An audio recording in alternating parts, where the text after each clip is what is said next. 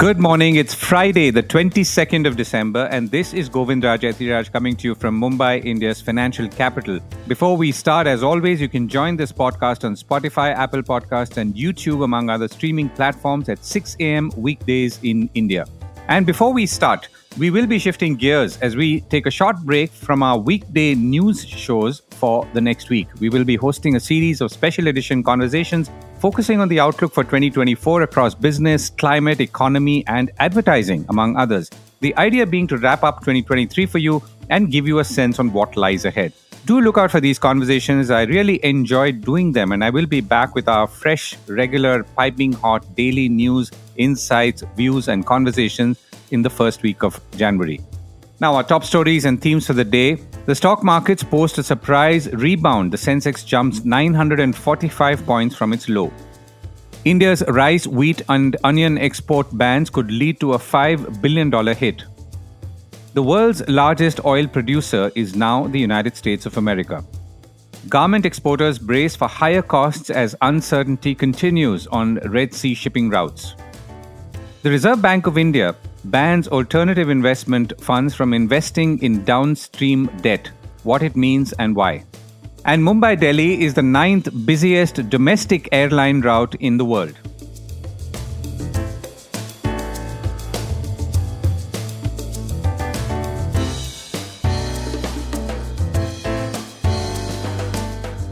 This is a core report with Govindraj Ethiraj. The surprise rebound. The Indian market saw a surprise rebound yesterday for reasons that were similar to the one that saw a surprise fall the day before, which is that there was no real reason except the general discomfort that markets usually demonstrate and experience when they hit new peaks. And that discomfort is usually with valuations.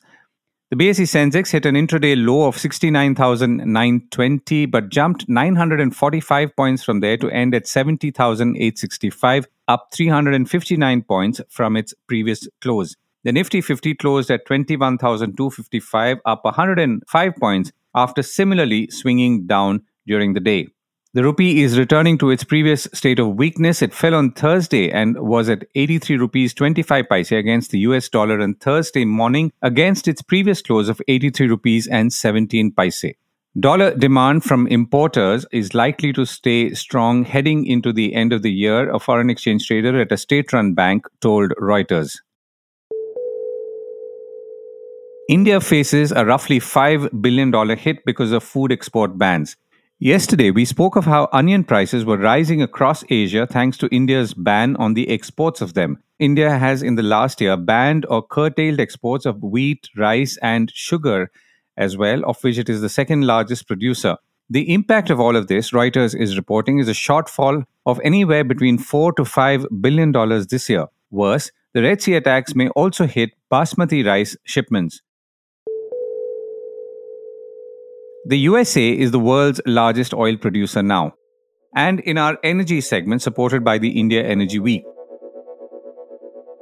Oil prices have paused and slipped back after rising for three days as the forces of supply clashed with sentiment on the impact of Houthi attacks on ships on the Red Sea leading to the Suez Canal. Global benchmark, that's Brent crude, hovered around $78 a barrel on Thursday, even as US crude output hit a new record high of 13 million barrels a day last week, according to government data quoted by Bloomberg. And as we mentioned earlier, making it, or rather making the United States the biggest producer of oil right now. So, rising production from the United States, Guyana, and Brazil has offset the output cuts by Saudi Arabia and the Organization of Petroleum Exporting Countries plus cartel. So, the United States' position as the world's largest oil producer, with daily output now increasing to 200,000 barrels last week, is really the highest in data going back to 1983, according to the Energy Information Administration, quoted by Bloomberg. Now, this may not be a surprise for someone who follows the oil industry very closely right now, but would come as a shock to someone who does not or has not been keeping in touch in recent months being that US shale production has rocketed in a manner not anticipated also thanks to massive productivity increases at the oil fields themselves. The energy segment was supported by India Energy Week to take place on February 6, 2024. Details are at www.indiaenergyweek.com.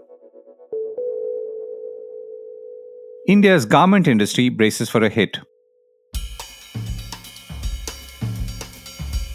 India's garment industry, already struggling because of lower imports from markets like the United States and Europe thanks to lower demand there, is now faced with another whammy at its peak season. Right now, by the way, is peak season for garment exporters shipping out for the spring and summer season of 2024. Now, the delays because of the Red Sea tensions and potentially increased costs are obviously not helping. Some 12% of global trade goes through the Red Sea, and more than 100 container ships are already diverting and taking the long route around Africa due to fear of attacks. Back home, I reached out to Vijay Jindal, chairman of the roughly 50 year old Gurgaon based Garment Exporters and Manufacturers Association, and I began by asking him whether garment exporters were already experiencing any delays in their shipments and what the impact of that would be we are seeing that this will impact uh, increase in the freight from somewhere 30 to 40 percent increase in the freight prices in the present situation. Nobody is ready to pay you the extra cost. Definitely for india especially asian asian because this is the crucial route for asian to go to europe. Shipping lines are avoiding this route. So both things the shipping time and the cost will affect our Q4 export, I think presently close to 200 billion of the import and export is passing through this Suez Canal, this uh, Red Sea. I think this is a big impact, and oil prices may also be affected because the oil which is coming from Russia, they are coming from this route only. And if these will be affected, presently India is buying 40% oil is from Russia. So I think this is another threat which is going to become to the Indian, especially Indian business. Yeah. So, for garment and uh, apparel export, at this point of time, what are the kind of shipments that usually go out in December? I mean, normally. Generally, Indian season, Indian market, because mostly Indians is strong in the cotton business and the summer, spring, summer business. So, this is the time of spring, summer shipping December, Jan, Feb, March, April. So, definitely it is going to increase the cost. Another 10 15 days you will start seeing the effect of this. But i think presently i think indian government is intervening. Indian navy has been deployed. And uh, india is a friend of yemen also. And even we are not far from iran also. So our prime minister is very actively working on it. But q4 exports will be affected so we have to see how much, but it will be affected.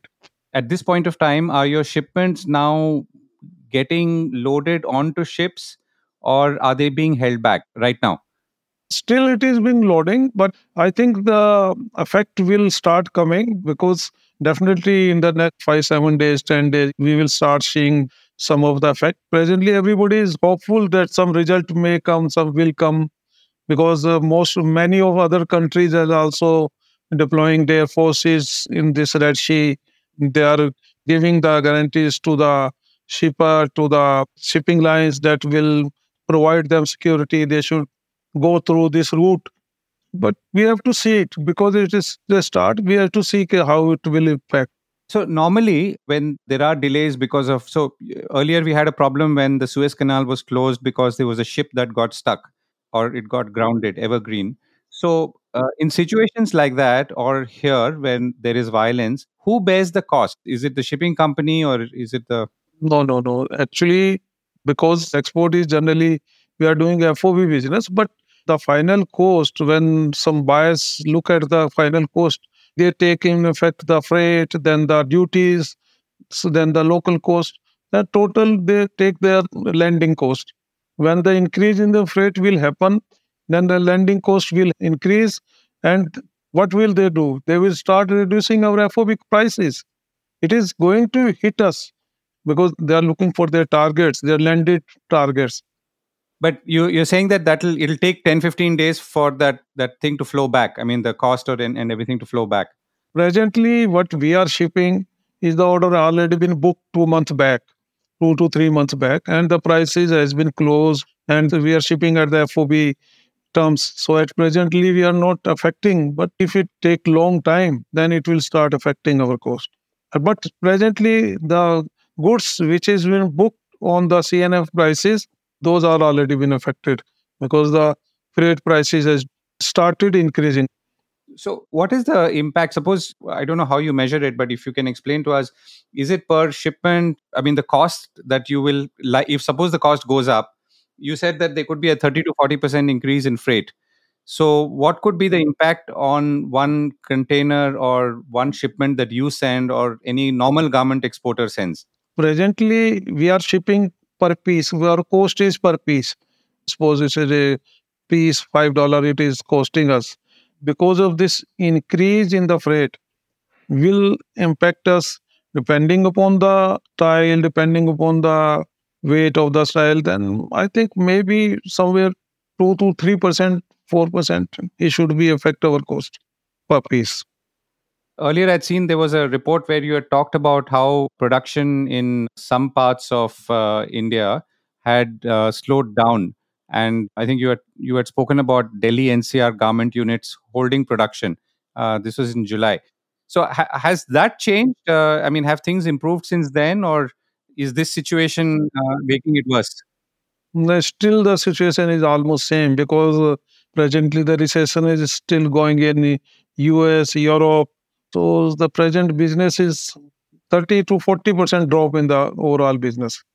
So government trade is, I think, badly affected because of this uh, wars, because of this recession in UK, US, Europe, UK, everywhere. So it is still not improved. This is always considered to be the best season for Indian garment exporters.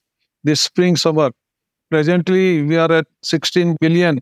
Initially, when the year started, it was targeting okay, we may touch 18 to 20 billion dollar.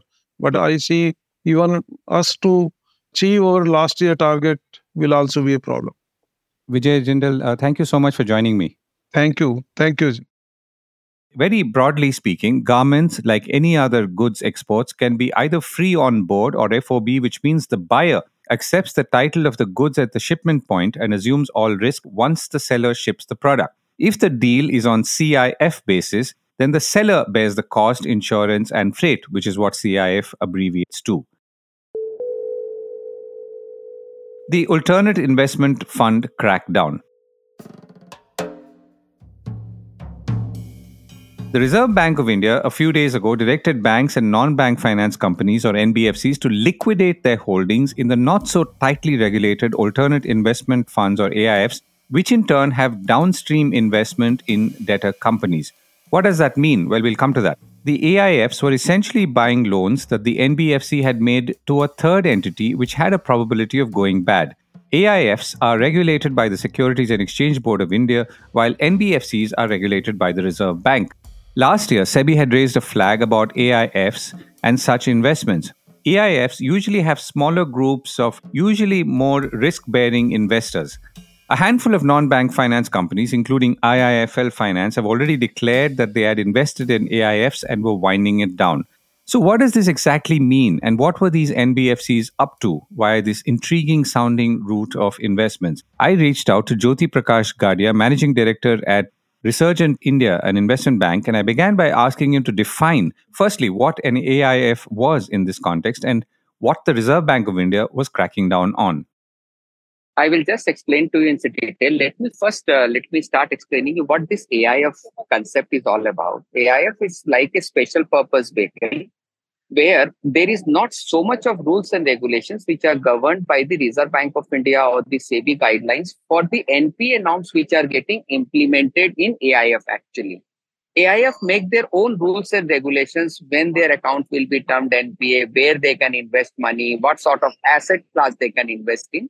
SEBI has just broadly categorized that it can be AIF1, AIF2, or AIF3 category, depending upon the asset class where you can invest and whether you want to raise debt or not against those funding that you are trying to do. So there is some broader guidelines applicable, but there is no minor guidelines. So all those nitty gritties and operational issues are being framed by the AIF management itself, which are the investment managers who are managing that fund. It is like a type of a mutual fund where all the investors or the HNIs, they generally give money to the investment manager, where investment managers goes and pitch up their case. I am going to invest in this type of asset classes. This would be my investment rationale this is the investment return. This would be the horizon of my aif and everything. And in case if those hnis or the investors are convinced about the capability and the investment theme of that we call it as a general partners or those investment managers then those hnis give that money and this is the way that all the aifs are created and they give money with so this is on a broader aspect. Now, what was happening? Now, suppose I give you an instant case. What is now happening? Now, suppose if an NBFC or a bank has an NP asset. Now, suppose if I make an AIF, bank will come and say me, Jyoti, you have an AIF. I will give you money in that AIF. But what you will do with that money that I'm giving you as an AIF, you purchase my NP asset and you keep it in your books of account. And as an AIF, I don't have to follow that 180 days guidelines or SMA 1, SMA 2, SMA 3 guidelines, which was happening. Basically, this problem didn't arise more from the nationalized bank. This problem arose more from the NBFC angle. What the NBFCs were basically doing was that the NBFCs, in case if their account become an NP account, then those NBFCs will create an AIF, maybe through a different management structure or maybe through friends or maybe through any other AIF who has gone, those AIF must have approached those NBFCs. If brother, why don't you invest in my AIF? So NBFC will say, okay, I will invest in your AIF, provided you purchase this asset after you have raised the money from me. So it is basically parking of those NP asset to an AIF structure where that asset can be parked through five year, eight year, 10 year down the road, and thereafter the AIF can write off the asset slowly and gradually depending upon that management principle which was happening there. So this was an opaque book basically and this npa recognition norm since it was not applicable to aif what the nbfc used to do nbfc apne books mein kya dikhati thi nbfc used to show that this much is the investment which i hold in my aif and aif since they have not recognized that asset as an npa asset so their net asset value was always high because the valuation of the asset that the AIF was holding, it is basically as per the net asset value. And since AIF has not recognized that as an NPA, so they have not diminished the value of that investment. Like so suppose if they have purchased a 100 rupees asset, which is an NPA asset, which practically should have been recorded at zero value, but AIF record in their books of account, they will record it at 100 rupees. So their NAV value will always show 100 rupees. And in that NBFC, since they have invested in that AIF, they will always show that as an investment. My 100% investment is intact. It is as per the market value. So everything was going on very, very good. NBFC, they were not having any problem because they don't have to write off the books of account. And this AIF, since AIF structure is like that, they also get money from the NBFC structure. So everything was going on fine. So conceptually you're saying but there was a problem with that part of the loan right? Even while it may have been transferred to the aif the fact is that that part of that loan or that part of the book had gone bad isn't it? Correct. Absolutely correct.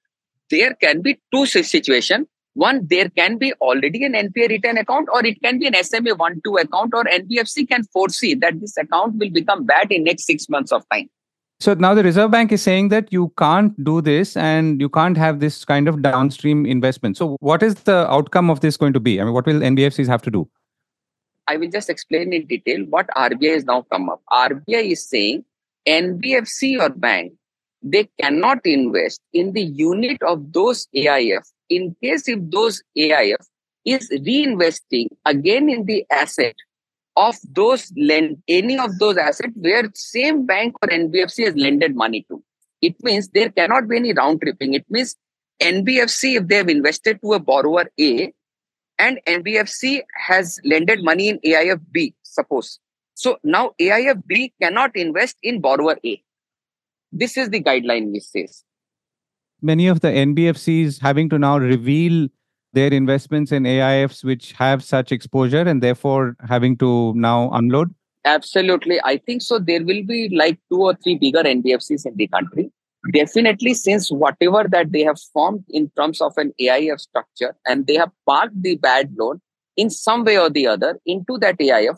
So now RBI is saying either NBFC has to sell those assets or those units within 30 days or AIF has to dispose of that asset or AIF has to recognize that asset. It means either the value of that AIF investment will go down or otherwise the NBFC or bank which is holding those units, they have to sell those units within next 30 days of time frame. So you will see that there will be a lot of hunky dory which is going to happen in this next 30 days, where a lot of AIF investment value will come down, and three, four NBFCs, wherever those investments are there, definitely those they have to come out clean with that. And I think so. I unofficially I know that this is going on for last one year, so it was about to come at any point of time. Right, and yeah, exactly, and that's sort of my last question because some names are already coming out. So is the Reserve Bank reacting because it feels the problem is something has already happened and some other bigger default is likely to happen or is it just anticipating that this is a method that's not ideal or that's it's not appropriate and therefore you know cracking down in this manner nbfc is a regulated body by reserve bank of india and aif is a regulated body by sebi practically what has happened these are the two different institutions practically governed by two different governors or two different institutions so problem has occurred because since there was no one governing authority for both the institutions. So this is basically the root cause of the problem. But when the RBI came to know this problem, that this can be a problem area happening, so I think so RBI and the SEBI has both sat together and tried to form some new rules and regulations. That should be the way for forward for AIF. I think so Reserve Bank of India and SEBI should form a joint committee in making the rules and regulations for AIF and for any of the fundraising entity going for further, sir. It can't be कि sir SEBI कुछ नियम अलग बना रहा और RBI कुछ नियम अलग बना रहा है sir. It can't be in isolation both of them, sir. Right, and SEBI had pointed this out earlier as well, and now Reserve Bank has uh, stepped in. Jyoti Gadia, thank you so much for joining me. Thank you so much, Govinda. Jet setting from Mumbai to Delhi. Mumbai to Delhi is the ninth busiest domestic airline route in the world with 7.2 million seats, latest figures from flight data analytics company OAG has revealed. Mumbai Delhi was preceded by Jeddah to Riyadh. Incidentally, the busiest domestic route in the world is Jeju to Seoul, both in South Korea, with about 14 million seats or twice as much as the Mumbai Delhi sector. Meanwhile, the one hour flight between Singapore in Singapore and Kuala Lumpur in Malaysia was the world's busiest international route this year. And amongst busiest airports, Atlanta is the world's busiest airport in 2023, followed by Dubai, Tokyo, London Heathrow, and Dallas, Texas. The only new entrant in the year's top 10 airports list was the 10th placed Guangzhou in China, according to OAG, and that was 16th or number 16 in 2022 on that note, and hoping that you don't land up in one of these busiest airports and missing a flight, here's wishing you a Merry Christmas and Happy Holidays and a Happy New Year ahead. And look out for our daily news report that resumes in the new year.